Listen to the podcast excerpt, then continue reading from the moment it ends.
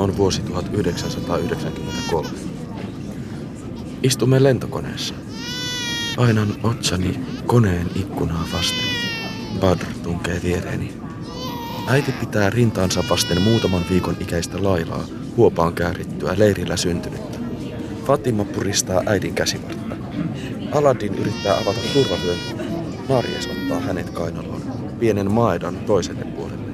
Lapsia on niin monta, että äidin sylissä on meille isoimmille tilaa vain harvoin. Minä ja Badr pidämme huolta toisistamme.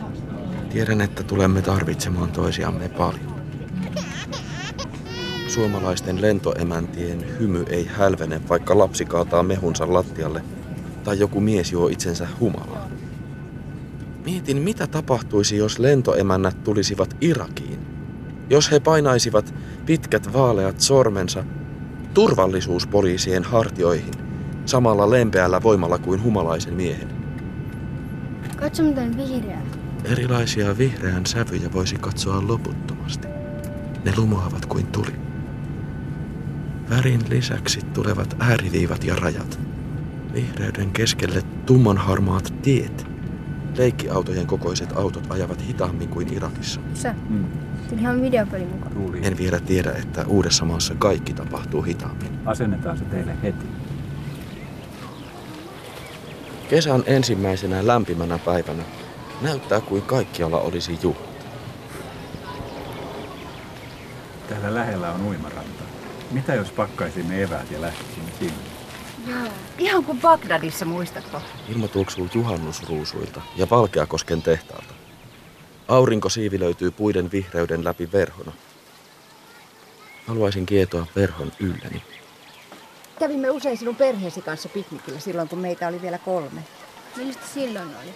Ihanaa. Meillä oli mukana kaikkea hyvää. Ruusuvedellä maustettua En ole koskaan nähnyt niin paljon paljasta ihoa. Etsimme puistosta varjoisen paikan ja saatoimme istua siinä koko päivän. En ole ikinä nähnyt Isommat isäni, äitiäni tai ketään Sinä aikuista ja niin paljaana. Työnsit suuhusi kaiken, minkä sait. Paljas iho hohtaa auringossa. Ettekö te pelänneet? Emme. On suuria ja litteitä vatsoja, rintakarvoja, pelänneet. selkäkarvoja, reisikarvoja, kainalokarvoja, valkoisia vaaleanruskeita, punaisia ja laikukkaita ihoja, pieniä ja suuria takapuolia, pakaroita, joiden välistä ohut bikinien naru pujottelee kuin mato. Äiti puristaa huivia leukansa alla, näyttää hätääntyneeltä kuin kuulisi pommien jylyn. Meidän on mentävä kotiin heti. Minä painan katseeni maahan, potkin hiekkaa ja toivon, että se maa avautuu kuiluksi. Heillä on erilaiset tavat kuin meillä, mutta he ovat hienoja, kunnioitettavia ihmisiä. Maa ei avaudu. Taivas ei repeä. Puiden juuret eivät irtoa maasta. Päivä on kirkas ja taivas pilvetön. Mikään ei tule pelastamaan meitä. On mentävä kotiin yhtä matkaa. Kestettävä toistemme häpeä. Kätkettävä omamme. Minun nimeni on. Minun nimi... Mikä sinun... Ikkunasta lankeava valo luo neliöitä lattialle. Nimeni on. Pölyhiukkaset leijuvat valossa kuin pienet hyönteiset. Päivät ovat niin harmaita, että pilvien väistyessä valo on ihme. Valo ei täällä koskaan ole yhtä kirkasta kuin Irakissa. Silti silmiä pitää siristää. Ikkunan takana leviää metsä. Haluaisin sukeltaa vihreyden sisään. Kietoa sen verhona ympärilleni. Painaa kämmeneni männyn runkoa vasten. Hengittää metsän tuoksua, joka on erilaista kuin ilma missään muualla. Kaikki täällä on hidasta. On kuin maapallo, kuu ja ihmiset kulkisivat hitaammin kuin Irakissa, pakolaisleirillä, missään muualla maailmassa. Minä olen kymmenen ja haluan elää ja seikkailla, oppia kaiken Valkeakoskesta, Suomesta, suomen kielestä, puista, kaduista, kivistä, lapsista, mutta minä istun luokassa ja toistan nimeäni ja kuolen tylsyyteen. Lähdetään luontoon. Tässä on neliapila. Okei. Okay. Se on harvinainen. Painan kämmeneni sammalta vasten. Teillä kävi tuuri, Se on metsän sen. pehmeä auringon lämmittämä tyyny. Etsimme niitä, koska vanhan uskomuksen mukaan neliapila tuo onnea. Suljen silmäni Tämä taas on Sammo. ja kuulen puiden ja lintujen nimet. Haluan puhua niin kuin suomalaiset. Haluan ymmärtää, mitä ne sanoo. Hyvä on. Nyt elämäni täällä alkaa.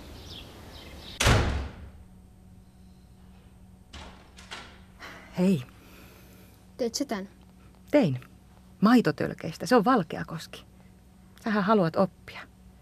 Ota tästä tulitikku. Nyt saat viedä tämän pienen ystäväsi retkelle kaupunkiin. Tulitikkuni menee maitotölkkitalon sisään ja tulee siltä ulos. Talo. Kiipeää katoille Talo. ja kulkee Talo. talojen välissä. Talo. Talo. Talo. En näe Talo. tikkuja ja maitotölkkejä, vaan pienen Talo. pojan ja kaupungin, joka muuttuu vieraasta tutuksi, Talo. käsittämättömästä ymmärrettäväksi. Talona. Opettaja kertoo, mitä kaupungissa on, mitä siellä tapahtuu ja missä tulitikkuystäväni kulkee. Opettaja on kuin barbinukke tai enkeli. Hän on vaalein ja pisin nainen, jonka olen nähnyt. Jokaisen pitää lukea yksi kirja. Opettaja on yhtä kaunis kuin äiti, Voitte itse valita, minkä luen. mutta kaikki hänessä on erilaista kuin äidissä, tädeissä, kuin kenessäkään aikuisessa naisessa, jonka olen tuntenut. Kun äiti lähtee ulos, hän pukee ylleen abajan. Samalla tavoin pukeutuivat kaikki lapsuuteni naiset. Kaduilla ja luokassa näin heidän kasvonsa, silmänsä ja hymynsä. Mutta en solisluita, vyötärön kaarta, olkapään ihoa. isäpuolen Opettelen kääntämään katseeni pois. se vietti siellä sen suvun kanssa paljon aikaa. Tällä yksinhuoltaja äiti, joka ei ole pitänyt itsestään hirveä... Haluaisin, että isä tai äiti lukisi minulle. Haluaisin käpertyä kainaloon ja kuunnella aikuisen ääntä. Haluaisin edes puhua kirjasta isän tai äidin kanssa. Kysyä, mitä jokin sana tai lause tarkoittaa. Nauraa yhdessä hauskoille kohdille. Minä puhun suomea paremmin kuin he. Kun heidän pitää ymmärtää jotain kaupassa, virastossa tai lääkärissä, minä menen mukaan ja tulkkaan. sellaisen kirjeen, jossa oli apina. Se oli seikkailu. Se apina oli poika. Luen Se kirjaa yksin, hauska. sängyssä yölampun valossa. Kuunnellen seinän takaa isän ja äidin hiljaista arabiankielistä puhetta. Kiva lukea, koska luin sitä kesällä ja tuli kiva tunnelma siitä kirjasta. Istuutuessa poskiani polttelee. Teemoja siinä on varmaankin... Muut kertovat kirjoistaan pitkään ja vuolaasti. Tytöt käyttävät sanoja, joita en ole ennen kuullut. Heidän lauseensa soljuvat kauniina, ajatukset kuulostavat viisailta ja kirkkailta.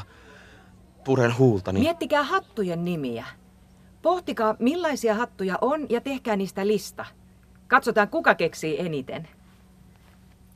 Haluatko aloittaa? Luen ensin suomenkieliset hatut. Silinteri, knalli, Sitten arabiankieliset. Karvalakki, pipo. Viimeisenä ne, jotka olen keksinyt itse. Hyvä. Oli fiksua, että ammensit sanoja myös arabian kielestä. Mutta me emme tiedä, millaisia nämä luettelemasi hatut ovat. Kuvailen kaikki tuntemani päähineet. Siinä ei ollut vielä kaikki. Mm. Hattu on ruskea ja pehmeä. Se on hyvin paksu ja lämmittää Olen kauhuissani ja riemuissani. Ajattelen ihmistä, aikuista miestä, joka seisoo kadulla päässään suuri höyryävä kakkapykälä. Sinä voitit. Kuulen opettajan äänestä, että hän tietää. Hän on liian kiltti nolatakseen minut muiden edessä. Tähän asti olen selvinnyt aina. Naapureiden edessä, pakolaisleirin aikuisten edessä, isän ja äidin edessä. Barbie-enkeli opettaja näkee, että en ole vain älykäs, kohtelias, nopeasti oppiva poika. Minussa on pimeyttä Kuka sä oot? George Michael ja hän näkee sen nyt. Mistä sä oot? Vantaalta. Alun perin. Se on häpeä. Se on Mistä tullut? helpotus. Valkeakoskelta. Hehe. Rintakehäni on kevyt. Äidin ja isän unelmista. Hengitys kevyttä. Sanat ja lauseet keveitä. Mun vanhemmat tuli Inkeristä. Kiitä Mauno Koivistoa. Ilman sitä en olisi tässä suutelemassa sua. Olin uneksinut ensisuudelmasta. Mutta nyt hampaita on liikaa. Suussa maistuu oudolta. Sormet ovat kylmät, kosteat ja jäykät. Ja pelkään, että Julia huomaisi sen. Suudelma kestää pitkään. Tunnen isän ja äidin katseet. He särkyisivät, jos tietäisivät. Asumme ensimmäisessä kerroksessa onneksi. Perjantaisin laskemme kerrossängyn tikkaat ikkunasta ja Julia kiipeää sisään. Hän nousee ikkunalaudalle kuin tulisi toisesta ajasta. Sä romantikko? Ehkä. Hän on liian ihmeellinen kuuluakseen millään tavalla minun Entä elämääni. muslimi? Haittaako jos olen? Haittaako jos mä en oo? Silti hän on ei, siinä. ei mua haittaa mikään. Meidän sateen kastelemalla ikkunalaudallamme untuva takki auki tiukan paidan Mua päällä. tosi monet asiat. Mitkä? Vatsa paljaana, vaikka ulkona on kylmä. Eläinkokeet, idiootit, sovinistit, rasistit. Badr tarkistaa, että voiveitsellä kiinni painamani ovenkieli varmasti pysyy lukossa. Minulla on kapeat viikset ja finnejä poskissa. Olen hangannut hiuksiani peilin edessä vahalla ja lainannut mustan teepaidan alilta. Alin isä on minun isäni tuttava. Minun isäni suojelee Alia.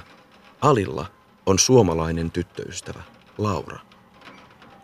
Ali on 19-vuotias pitkä ja lihaksikas. Myös Ali on tullut pakolaisena Irakista, mutta hän ei näytä pakolaiselta, vaan jalkapallotähdeltä tai supermallilta. Hän liikkuu maailmassa Laura rinnallaan kuin se kaikki olisi aivan tavallista, kuin hänen ei koskaan tarvitsisi pyytää olemassaoloaan anteeksi. Yritän etsiä biisiä, joka loisi lukittuun huoneeseen oikeanlaisen tunnelman. Sä et mistään mitään. Huolimatta oven takana hyörivistä isästä ja äidistä. He ehkä tietävät, mitä tapahtuu, mutta eivät uskalla tehdä mitään. Oliko siistiä? Joo. Tai ei, tai mä, mä en tiedä. Ja sua vaivaa. Vankilaa, sotia ja pakolaisleiriä kauheampi ajatus on, etteivät he tiedä, missä lapset iltaisin liikkuvat. Puristan tyynyn rintaani vasten ja painan kasvoni siihen. Puren rannetta, jotta en alkaisi nyyhkiä ääneen. Kaipaan kivun tuomaa helpotusta, joka pakottaisi ruumiini takaisin oikeisiin rajoihinsa, rauhoittaisi repeilevän mielen. Minä en ole Ali. En ole kuin koulun pojat, jotka kertovat maanantaisin luokassa, mitä viikonloppuna tekivät tyttöjen kanssa. En ole isä, joka äidin tavatessaan oli jo silloin enemmän kuin minä milloinkaan voisin olla. Minä olen lapsesta asti rukoillut viisi kertaa päivässä. Olen kulkenut isän mukana moskeijassa ja ajatellut, että kaikkien salaisuuksien, muutoksien, epävarmuuden, pelon keskellä Jumala on pysyvä. Jumala on rakkaus. Jumala on viisaus. Haluan unohtaa leirin, opettajan, sisukseni täyttävän lian. Haluan tehdä Jumalan silmissä oikein. Minun täytyy tehdä isän silmissä oikein. Äiti löysi sen jätelavalta ja ajatteli, että se on hienoin huonekalu, mikä me voidaan saada. Kun meillä ei ole vieraita, siis melkein aina, se peittää sohvan lakanoilla, jotta se säilyisi hyvänä tärkeitä ihmisiä varten. Ensimmäistä kertaa huuleni, kieleni ja käteni tietävät, mitä Onko mä tehdä. tärkeä, kun Ensimmäistä kertaa tässä? käteni kulkevat hänen ihoaan pitkin rentoina. Makaamme pitkään vierekkäin Julian pää kaulakuopassani. Käteni hänen vatsansa ympärillä. Siinä asennossa ruumiimme asettuvat toisiaan vasten kuin kuuluisivat yhteen. Ihot yhdeksi ediöksi. Painan kasvoni hänen hiuksiaan vasten ja hengitän hänen hiuslakkansa tuoksua. Tukka on takussa ja siinä on tyynystä irronnut höyhen. Puhallan sen ilmaan. Hei, Isä, Olen häntä pidempi. Notkistan polviani, jotta hän ei joutuisi katsomaan minua alhaalta päin. Kello on yli puolen yön. En ole ennen ollut ulkona näin myöhään.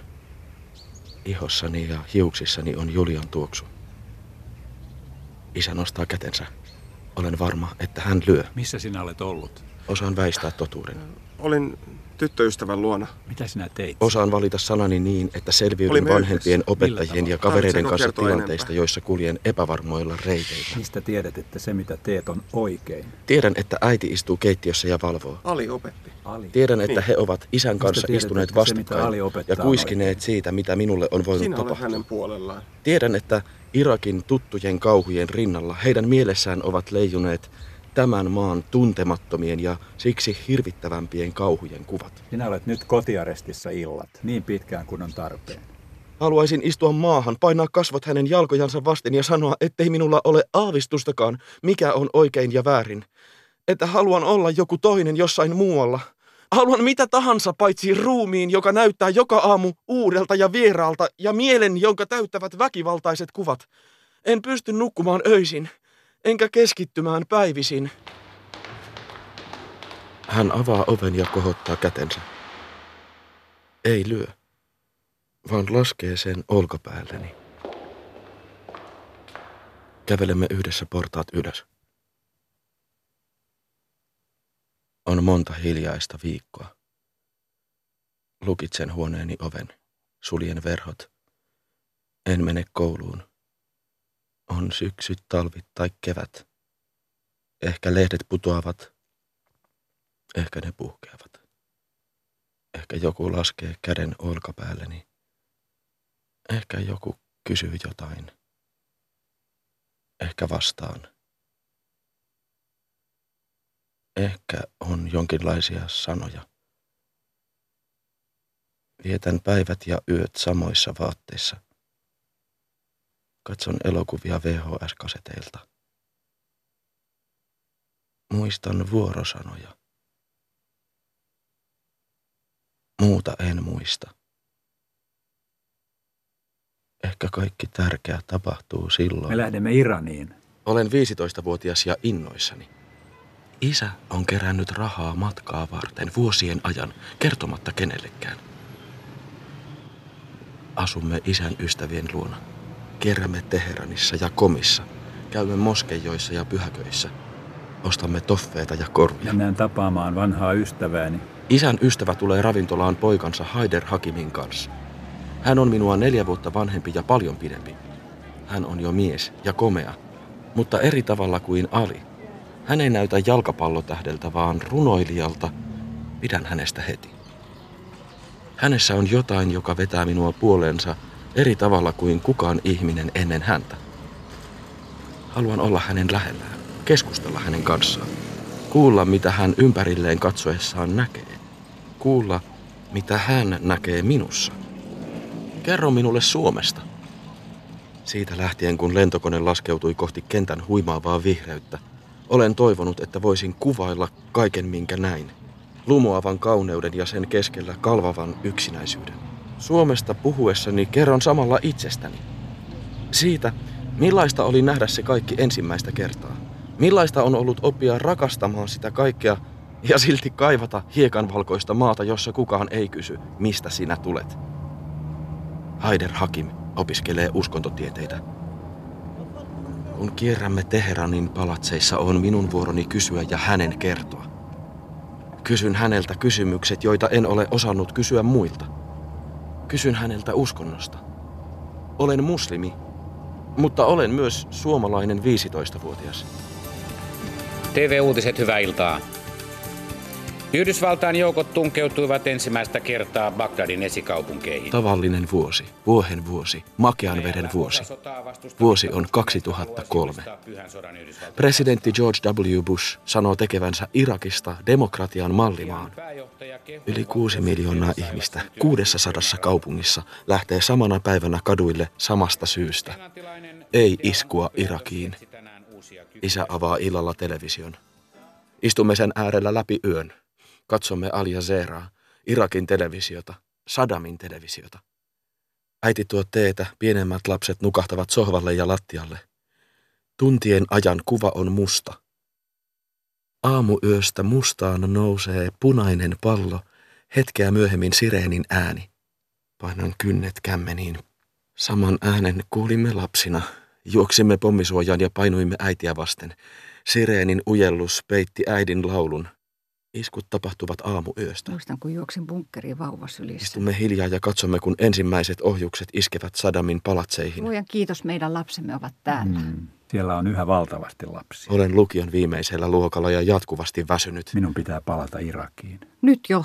Olisi pitänyt mennä jo. Yritän nukkua hetken, makaan sängyssä kevätaamun valossa. Kuka huolehtii kaupasta, kun sinä lähdet? Hän, tietysti. Minä olen väsynyt. Amerikkalaisiin luottaa? Oletteko turvassa? Hoidan päivisin isän elintarvikeliikettä. Luen iltaisin ylioppilaskirjoituksiin. Onko tämä se hetki, jota me Kaikki olemme puhuvat sodasta. Onko teillä mahdollisuutta lähteä? Isä kävelee ympäri asuntoa ja soittaa pitkiä puheluita Irakiin. Onko mahdollista, että kaikki Odotan menee? vähän Pystymmekö mennä? Voiko amerikkalaisiin luottaa? Äiti kuorii vihanneksia puhelin olkapäätään vasten ja puhuu sukulaisten ja ystävien kanssa. Koulussa puhutaan sodasta. Kaikki puhuvat Irakista. Mä en taju jenkkejä. Kaikilla on mielipide sodasta, Irakista ja irakilaisista. Sillä alueellahan on aina Jenkit on tapelta, ei siellä mikään. Sillä Niinä päivinä vihaan heitä. Ei kaikki. siellä mikään muutu. Maailma. sitä, miten varmoina itsetietoisina ylimielisinä he puhuvat maasta, joka minulle on kuvia kodista, jonka joudun joka ilta kuvittelemaan uusiksi. Poranterista ja pommien silpomista lapsista. Muslimit on sekaisin. Ja Bush on hullu. Sä oot Irakista. Mä oon Vantaalta. Kai sä tuut miekkariin. vihaan sitä, miten he puhuvat minulle. Mihin? Jenkkien suurlähetystö eteen. Miksi? Vihaan Sotaa sitä, vastaan. miten he puhuvat ohitseni. Vihaan heidän ääntään, Irakin hiljaisuuttaan, ulkonäköään, rintamerkkejään, rauhanmerkkejään, maihin nousutakkeja, palestiinalaishuiveja. Vastustan, mutta haistakaa paskaa. Ja sitä, miten helppoa heidän on laukua mielipiteitään ääneen. Miten helvetin yksinkertainen maailma heille on. Miten kaiken voi jakaa hyvään ja pahaan. Miten helppoa heidän on valita puolensa ja miten minä jään yhä uudelleen ulkopuolelle, Tämä on tärkeää. vaikka teen kaikkeni päästäkseni mukaan. Irakissa olevat ystävämme, sukulaisemme, eivät voi valita. Isä järjestää mielenosoituksen diktaattorin kaatamisen puolesta Kulosaareen, Irakin suurlähetystön eteen. Osoittamaan mieltä heidän He tuekseen. alkavat puhua pelosta. Minä vien lapseni sinne. Minuakin pelottaa. Jos Saddam ei Mutta kaadu, tässä on kyse paljon suuremmasta mitä jos lapsi, kuin isä, äiti, pelko. vaimo tai sisko mielenosoituksen jälkeen katoaa Bagdadissa, emmekä koskaan saa tietää mitä tapahtui? Ajan vanhalla pakettiautolla Irakin suurlähetystön eteen. Auton kyljessä on isän elintarvikeliikkeen nimi. Räntä putoilee taivaalta kuin nenäliinan riekaleet. Se valuu auton ikkunoita pitkin ja tekee maailmasta harmaan ja murheellisen. Aja lähemmäs. Ääni ei kuulu muuten. En mä voi. Miksi? Mä en ole maksanut autoveroa. Tai ehkä sellainen olen vain minä. Ei ollut rahaa. Meidän automme lisäksi paikalle ajaa pari muuta Poliiseja autoa. kiinnosta mikään autovero. Suomalaisia Jotkut saapuvat kävellen. He ovat sukulaisia ja isän läheisiä ystäviä. Isä on ainoa, joka on tuonut lapsensa mukaan. Vaikka ihmisiä on vain kourallinen ja lähetystön ikkunat pimeät, isä puhuu kuin me olisimme tekemässä jotain suurta. Ensimmäistä kertaa tunnen isän puhuessa jotain muuta kuin ihmetystä tai ihailua. Minua nolottaa. Nolottaa into, jolla isä yrittää vakuuttaa minut tai itsensä. Nolottaa kulunut pakettiauto ja rätisevä radio. Nolottaa hiljainen pimeä suurlähetystö, jonka sisällä ei ehkä ole ainoatakaan ihmistä. Tai jos on, he juovat teetä, katsovat uutisia, lukevat lehtiä, käsittelevät viisumihakemuksia. Eikä kukaan huomaa, että olemme paikalla. Jos he huomaavat, he ehkä nauravat meille. Suoristan selkäni, taputan isää hartioihin ja hymyilen rohkaisevasti. Hän tuntuu pieneltä ja hauraalta, mutta sanon itselleni, ettei se ole totta. Isä on rohkein ihminen, jonka olen tavannut. On hienoa olla täällä. Kiitos, että järjestit tänne. Isä katsoo minua tiukasti. Vaikenen ja ajan auton niin lähelle suurlähetystöä kuin pystyn. Isä oikaisee takkinsa kaulusta, työntää Irakin televisiosta nauhoittamansa kasetin auton soittimeen ja nousee ulos. Isä virittää megafonin ja käynnistää nauhurin. Kasetilta kuuluu ajatolla Muhammad Bagr al-Hakimin puhe. Isä kuuntelee megafonin kautta kuuluvaa rätisevää puhetta silmät kiinni. Hän on sankarini. Mutta samalla hän on tuntematon mies, jonka ajatuksista tiedän lopulta vain vähän. Äiti seisoo isän vieressä. Suurlähetystön ulkopuolella seisoessaan myös hän näyttää uupuneelta ja eksyneeltä. Isä toivoo, että työ, jonka hän aloitti jo ennen kuin minä synnyin, ennen kuin hän tapasi äitini, kantaisi vihdoin hedelmää. Minä en tiedä, mitä kaikkea se tarkoittaa. Toivon hänen takiaan, että niin tapahtuisi. Ajatollah Bakr al-Hakim puhuu ihmisille moskeijan edessä Najafissa. Pommi räjähtää. Ajatollah ja yli 80 siviiliä kuolee. Pommit räjähtävät shiojen pyhässä juhlassa samaan aikaan Karbalassa ja Bagdadissa. Sunnit ja shiat tappavat toisiaan. Vanhemmat pesevät käsistään kuolleiden lastensa verta. Isä ja äiti lähtevät. Minä jään kotiin huolehtimaan pienemmistä sisaruksista. Olet perheen päähän sanoo. Pääni on rikki. En voi sanoa sitä isälle. Saan vastuun, jota en jaksa kantaa. Enkä tiedä, kuka olen. Vaikka tapahtuisi mitä tämä maailma on kaunis, sanoi äiti, kun minä olin pieni. Aleppossa. Honsissa. Hän ei tiennyt, miten ruma se voi olla. Kobanessa. Hän ei Tunisissa. kertonut San Bernardinossa. Bamakossa. On monta pikimustaa vuotta. Kööpenhaminassa, Ankarassa, Pariisissa, Jemenissä, Kuwaitissa, Turkissa. On vuosi 2015. On historian paras vuosi. Tänä vuonna maailmassa on vähemmän köyhyyttä ja nälkää kuin koskaan ennen. Tänä vuonna Irak on maailman vaarallisimpia maita. Lentokentällä meitä vastassa on isän vanha tuttava. Yksi heistä, joihin voi luottaa aina. Yksi heistä, jotka avaavat ovia. Istun kuljettajan viereen ja Sanna ja Pekka takapenkille. Aloitamme matkan kohti Erbiliä. Tällä matkalla minä olen vastuussa heistä. Rintakehääni painaa. Olen ajatellut kaiken valmiiksi. Olen varannut kuljettajan ja hotellihuoneen, suunnitellut reitin. Meitä seuraavilla miehillä on turvallisuusalan koulutus.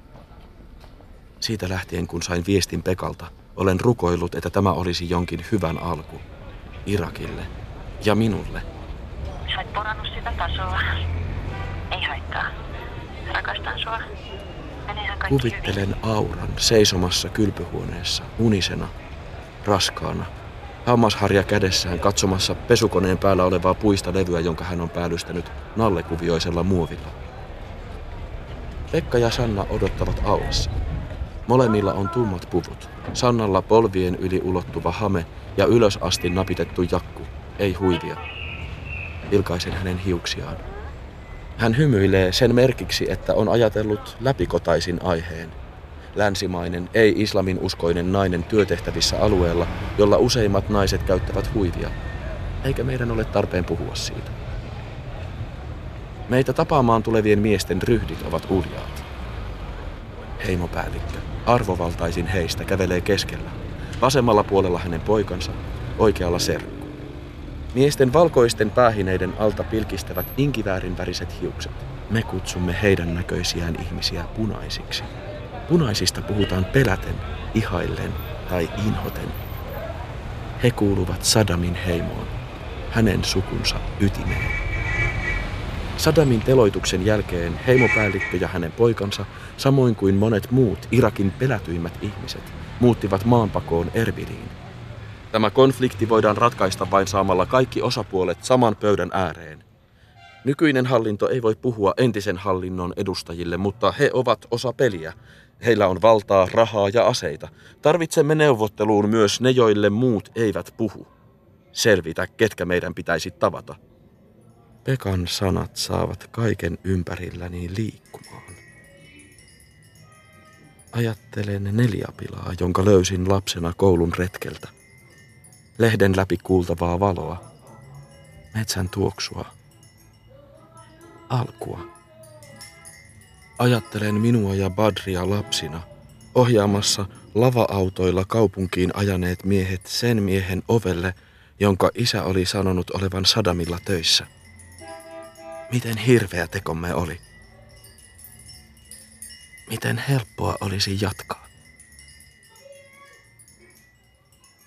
Huone on sama kuin hetki sitten. Kristalliset vesilasit, tummanruskea pöytä, maahan asti ulottuvat samettiverhot. Istumajärjestys, ilmeet. Äänessä olevan miehen eteenpäin kumartunut asento. Kynä, jolla teen muistiinpanoja tulkkausta varten. Kaikki on samalla tavalla, mutta minä haluan heittää kynän ja lehtien miehen kasvoille. Hypätä Italiasta tilatun tuhansien eurojen arvoisen pöydän yli. Haluan painaa käteni miehen kaulalle ja kuristaa. Tuntea hänen aatamin omenansa painuvan peukaloni alla. Kuulla hengityksen pihinän, nähdä kasvojen inkiväärin punan tummuvan. Haluan pitää miestä paikoillaan ja huutaa hänen korvaansa niin kovaa, että tärkykalvo repeää. Miten helppoa se olisi. Lue tämä ennen kuin lähdemme. Määrään täten viimeisenä tahtonani. Äidin testamentti. Se on avosydänleikkaus. Mutta ä, Sinä olet vanhin poika. Pitää mennä. Mennään, kun olet lukenut. Määrään viimeisenä tahtonani, että kuolemani jälkeen omaisuuteni jaetaan seuraavaksi. Suomeen muuttamisen jälkeen opin kaikki äidin Määrään sairaudet. viimeisenä tahtonani, Tiesin, missä kunnossa hänen sydämensä, selkänsä ja suonikohjunsa olivat. Millaiset jäljet kahden lapsen synnytys pakolaisleirille kyhätyssä sairaalassa oli häneen jättänyt. Määrään viimeisenä tahtonani, että puutarhatontti Nasafissa jää lasteni haltuun, heidän yhdessä jaettavakseen ja hoidettavakseen. Tonttia ei ole lupa myydä. Kaksi vuotta sodan alkamisen jälkeen äiti myi kaiken säästämänsä kullan ja osti Najafista palan maata.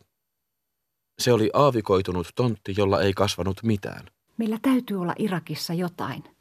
Koska siellä ei ole kotia, siellä on oltava paikka, joka kuuluu meille. Palsta on Eufratin rannalla. Palmut, appelsiinipuut, taatelipuut, persimonipuut kasvavat vihreinä ja niin korkeina, että kuumimpinakin päivinä palstalla on varjoisia paikkoja. Auringonlaskun aikaan voi istua rannalla, katsoa kalpeanpunaista maisemaa ja ajatella olevansa jossain, missä on rauha. Äidin palstalla, hedelmäpuiden keskellä tunnen hetkellistä rauhaa.